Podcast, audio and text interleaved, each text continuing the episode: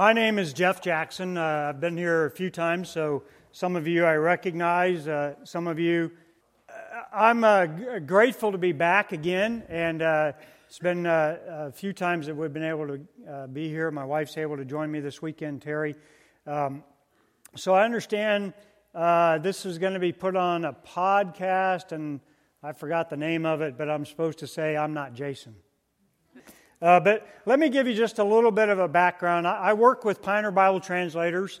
Um, we uh, are currently a team. I'm looking just to give you a feel about who we are as an organization. Right now, we have, and, and these, these statistics are really from last fall when our last uh, board meeting came out. We, we're currently a, an organization that has about 625 adults uh, in the organization. Um, we're translating the Bible for uh, people that speak languages. About 188 million people speak the languages that we're working in, 115 languages. Those languages are in 29 different countries. So far, we've completed uh, 24 New Testaments and another five full Bible translations. And, and I, I just wanted to give you that because you guys are helping with that with your resources. Uh, your uh, Pioneer Bible Translators is one of the missions that this church supports financially. And so I just want to say thank you uh, because uh, what you're doing is impacting people around the world. Um, if you were here uh, during the Sunday school hour, we showed a video. Uh, you guys have a copy of that. Maybe you can see it again later if you haven't. Of a people group in Papua New Guinea that last August got the full Bible finally in their own language. And they had a big celebration, they had a dedication time, and um, that, those are the kind of things that happen when people get the Bible in their language. Pioneer Bible Translators, as an organization, we, we exist to disciple Bibleless, those people without a Bible, trying to mobilize all of God's people, and that includes you, to provide enduring access to God's Word. And those, those words matter to us uh, it's people that don't have a Bible, and we're trying to mobilize God's people, all of the church, to help provide enduring access. And, and sometimes we say, we, our, our end goal is not just a Bible translation. We want people to be using the Bible. And so we're doing church planting, we're doing evangelism, we're doing discipleship. Um, so our, our desired outcome is to see a network of churches in that language group using translated scripture to grow, mature, and multiply. That, that's what we're aiming for, not just a Bible translation. So often I say, you know, actually, we, we do church planting through Bible translation, we do evangelism through Bible translation, we do discipleship through Bible translation. So this morning, I thought we'd do something a little different. And, and I, I got to admit, I'm a little nervous about this because I've not done this before. Okay? And so you guys are like guinea pigs this morning. And if you don't do a little squealing like a guinea pig, then we're going to have some uh, a lot of dead silence up here. And I'm just going to stand here and we're going to stare at each other. And that will become uncomfortable for me, at least. Um, but maybe for you, you have to look at me the whole time. Um, one of the things that we employ, one of the tools, and it's not, it's not unique to our organization, uh, but we, we call it um, Discovery Bible Study. And um, uh, we're going to hang out on this slide for a little while, okay? But um, I mean, I'm going to explain about it before we look at these particular questions. Discovery Bible Study is a method that's used uh, primarily in the mission world with uh, people groups where there's really not a church yet.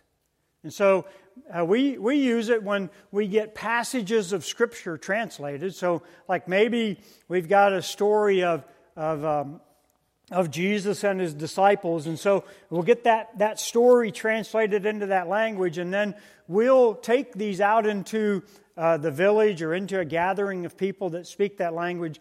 We'll read the passage, and then we'll begin to ask questions. And so it's called Discovery Bible Study because it's, it's aimed at asking questions so that people can begin to um, explore God's Word in a way that impacts them. Um, Greg Pruitt, who's president of Pioneer Bible Translators, he and his wife uh, finished the translation in West Africa several years ago, and he still goes back fairly regular because now there's a, a, a, group of churches that have been planted. They're starting to grow, they're starting to mature, to multiply. But he said just a couple years ago they were doing a discovery Bible study, and uh, they, they did a passage where Jesus talked about baptism. And um, as they're asking the questions, you know, like, and we'll get to some of these other questions later, but one of the questions is, hey, what are you going to do as a result of having read this passage today? And he asked that question, and two guys said, hey, I think I need to go get baptized. Because they had just read a Bible passage about it. And, and Greg said, you know, I've preached dozens of sermons with these people and talked about baptism with these people, you know, meaning the guys in this Bible study. But the day that they started examining Scripture for themselves is the day that they decided to become obedient. And he's like, so we're going to give this a try, okay? So there's typically three phases to a discovery Bible study, okay? And usually uh, often, uh, honestly, one of the reasons I was a little unsure about this is because with a large group, sometimes, uh, you know, people tend to think like, oh, I'm not going to answer, somebody else is going to answer. If it's a small group, it's a little easier to make sure everybody's participating. So I'm, I'm not going to be able to force everybody to participate, but I'm hoping that some of you will. So typically, once you get into this, uh, we're just starting today, okay? So, a lot of times, these introductory questions that are on the screen now, you wouldn't really get to until maybe a week or two in. But I thought it might be good to start with them because this, this might help us a little bit. Okay, so first question What are you thankful for this week? Food. Me too. Forgiveness. Okay. Family. Wait, say that again. The privilege to be here today. Was that before you figured out I was speaking? okay. You're still, you're still thankful to be here today? Okay, good. What else are you thankful for? To be alive. Yeah. Jesus died for our sins. Anything specific from this past week? The Cardinals back at your bird feeder this week. Great. Yeah, yeah, yeah. We're mindful that spring is coming again and, and all things are new. Yeah? Good. What, anything else specific for you this past week that you're thankful for? Fresh asparagus. Fresh asparagus. Back to the food again. I like asparagus, but my wife won't eat it, so I'll, I'll have hers. Okay. Anything? I, th- I thought I heard somebody over here maybe. That I have family that cares about me. Any, any others that you want to say, hey, I'm really thankful about this from this past week? I got to spend time with my grandchildren. And I, have been traveling for about three weeks before that, so I was very thankful to be able to see my grandchildren this week. All right, number two. What, what, in, in, again, uh, talking about this past week, what, any, anything in this past week that really kind of, you know, just stressed you out? Your sister caused you stress? hey, you know, I told you I was traveling for three weeks. I, I, I got to go see my parents, which sometimes gives me stress, but I stayed with my brother and I saw my sister. So, yeah, I understand. Sometimes family does cause stress, right?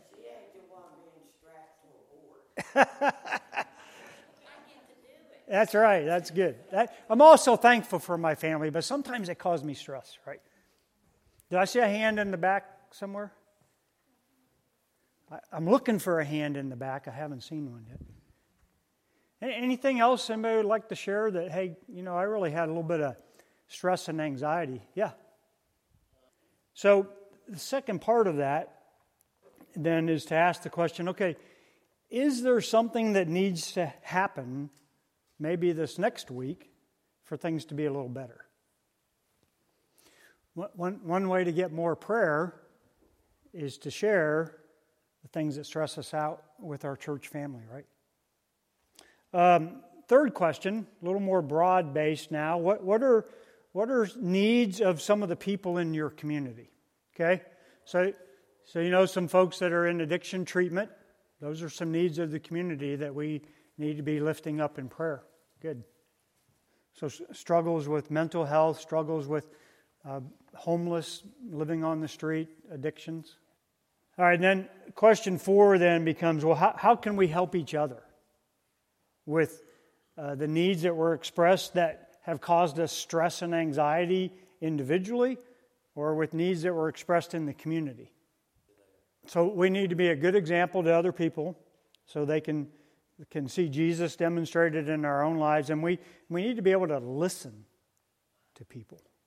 Yeah, I, I'm, I'm trying to repeat some of these because I was told that maybe the audio wouldn't pick up on the podcast. So, uh, what I heard you say, Jason, is um, very simplified version is we have to love people, not because I have to, not because I'm the pastor, not because I'm trying to get them in the church door so that it looks like we got a lot of people, but because they need to be loved and and I'll, this is my own two cents worth. You know, um, I, I, struggle sometimes when when I see things, and I I jump to judgment calls, right? Oh, you know, if they would just go get a job or blah blah blah. Uh, I, I, find myself in that mindset occasionally, and uh, God has been gracious enough uh, on many occasions to remind me nobody sets out to be homeless. Nobody sets out to be addicted. They didn't suddenly wake up one day and say, "Yeah, you know what? I'm going to be homeless the rest of my life." And and so that helps remind me of the compassion and the love that I'm supposed to be uh, sharing as a Christ follower. Okay, so that part, you know, you would do every week, kind of when you get started, and kind of re- refresh all of that and go through it again. Um, but then um, we, we will dig into a, a, passage of Scripture. And so that's what we're going to do right now. I'm going to read uh, from Mark chapter 8, uh, verses 1 to 9. And I was intrigued. I, I, I, snuck a peek at the, the website this week in the Bible reading plan, uh, your calendar. And uh, it looks to me like this the last three or four days, you guys are actually reading this according to your Bible plan. I, so that was unintentional. I'd already figured, already decided what I was going to use, and so maybe that was a God thing. If you haven't read it, I'm going to read it right now. Okay, so just listen, um, and and um, for for a moment, I'm, I know this is kind of strange, but close your Bibles. About this time, another large crowd had gathered, and the people ran out of food again. Jesus called his disciples and told them, Hey, I feel sorry for these people. They have been here with me for three days, and they have nothing left to eat. If I send them home hungry, they will faint along the way, for some of them have come a long distance. His disciples replied, How are we supposed to find enough food to feed them out here in the wilderness? Jesus asked them, Well, how much bread do you have?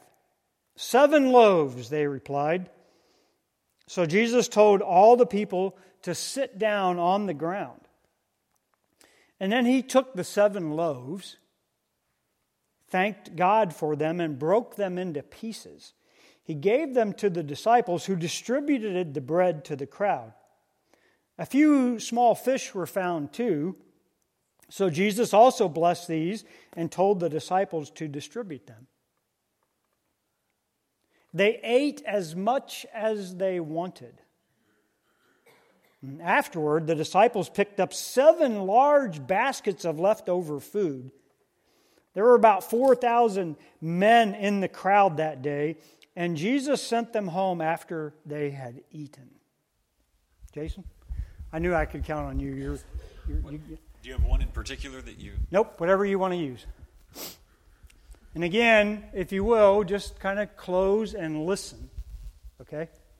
In those days, when again a great crowd had gathered, and they had nothing to eat, he called his disciples to him and said to them, I have compassion on the crowd, because they have been with me now three days and have nothing to eat. And if I send them away hungry to their homes, they will faint on the way. Some of them have come from far away. And his disciples answered him, How can one feed these people with bread here in this desolate place? And he asked them, How many loaves do you have? They said, Seven. And he directed the crowd to sit down on the ground. And he took the seven loaves, and having given thanks, he broke them and gave them to his disciples to set before the people, and they set them before the crowd. And they had a few small fish, and having blessed them, he said that these also should be set before them. And they ate and were satisfied. And they took up the broken pieces left over, seven baskets full. And there were about 4,000 people, and he sent them away. This, tell us this story in your own words. So I'll, I'll give it a shot. I'm not going to look at the scripture. So Jesus was out with his disciples, and there was this large crowd of people, as was kind of normal. And just like a typical crowd of people, they ran out of food again. And so Jesus said, Hey, I care about these people, and I care about the fact that they're hungry. So I don't want to send them away because they, some of them aren't going to make it home. They're so weak from not. They've been here for three days. So you feed them. And he's talking to the disciples, and they're like, Whoa, we, we, where are we supposed we, We're out in the middle of nowhere. There's not like a Walmart next door, you know, or a Kroger's or something. I can go get food. How are we supposed to do that? Well, Jesus said, Well, how much do you have? What do you got? We got like, was it seven loaves of bread? And apparently they found a little bit of fish. And so Jesus blessed the bread and he blessed the fish. And he thanked God for it, and he passed it out, and everybody ate more than they needed. Well, actually, I think it says they ate until they were satisfied. Unlike me, I eat more than I need. And then he, they collected up seven basketfuls of food.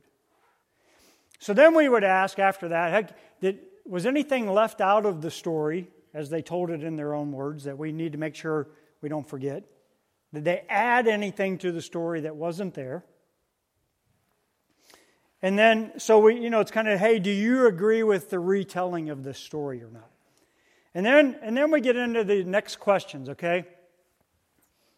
What, and this is the first one, what does this passage tell us about God? Okay, God always provides. Good. What else does this passage tell us about God? He's compassionate. Okay, so so this is one of the one of the key parts of Discovery Bible Study is to say, okay, where in this passage did it say that? This this passage didn't talk about a little boy, right? Um, that that was a different story. Okay, but uh, the principle, Dwight, is good, right? That what does this story tell us about God? God can take small things and do big things with them. That's a, that's a great insight into what this passage tells us about God. What, what else do we learn about God in this passage? There's nothing he can't do. I saw a hand back here. Yeah. Okay. Don't underestimate what God can do. All right, So we got a little theme going here, right? That God can do way more than what we think sometimes with our with what we have. What, else do we learn about God in this passage? Okay, so we're skeptical. The, the disciples, especially, were like, How are we going to feed? Like, they, they can only see what was right in front of them. And so there was a lot of skeptical skepticism from them. What else do we learn about people? They're thirsty for God. They followed Him, and for three days. And maybe we also learned they're not very good. Plan- we're not very good planners, right? We didn't bring enough food. It was probably, you notice that it says there were a bunch of men there, right? That's probably why they ran out of food. So. What, what else do we learn about humanity from this passage? So, because they were in the wilderness, sometimes we look at the place, the circumstances, right, and decide um, God can't do anything with the. If only my circumstances were better, if I were in a different place, then God could use me. Then God could answer my prayer. Okay, third, third question for this part. If, if we believe this passage is from God, if, if we believe this story is true, how must we change? Or as it says up there, what, what do I have to do to change if I believe this story to be true? How will I obey? Is there something in there that I need to change? Is there something, and I'm not talking about as a group, I'm talking about individually now. You need to ask this question. What in this passage have I decided, okay, I need to, I need to do something that I've not done, or I need to change something because of my understanding that this story is true? Yeah, so so you're, you're looking for, hey, what are the lessons that I can learn? So, how would you phrase that in terms of here's, here's what I think I need to, here's, here's the commitment that I need to make?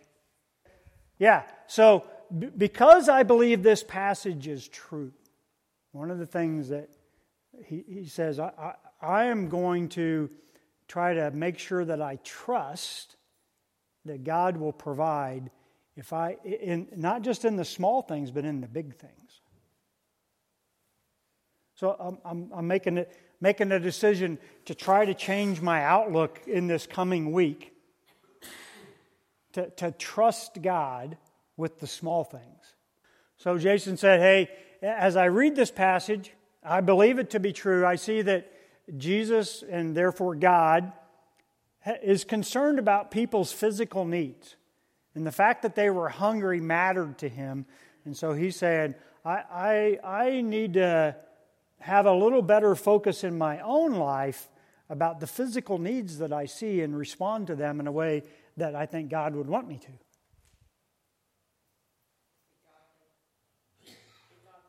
Be godly. Yeah, do what God would do in this situation. Good. Even, yeah, even, she said, do what God would do in this situation. Even if it's not much, do what I can. Okay, we're supposed to be done in a couple minutes, so let me move on to this last question. Who are you going to share this lesson, this passage with before we meet again next week? So, with Discovery Bible Study, you're doing this weekly, okay? So, we, we've, we've made these decisions, we've made these discoveries about who is God, what do we learn from Him, what do we learn about people, what have I learned that I need to do? And now the question is hey, who, who do I need to share this with this coming week? You'll share this passage. Thank you for listening. You can contact us at our website, firstchurchofchristelkins.com, where you can also find out more. Have a nice week.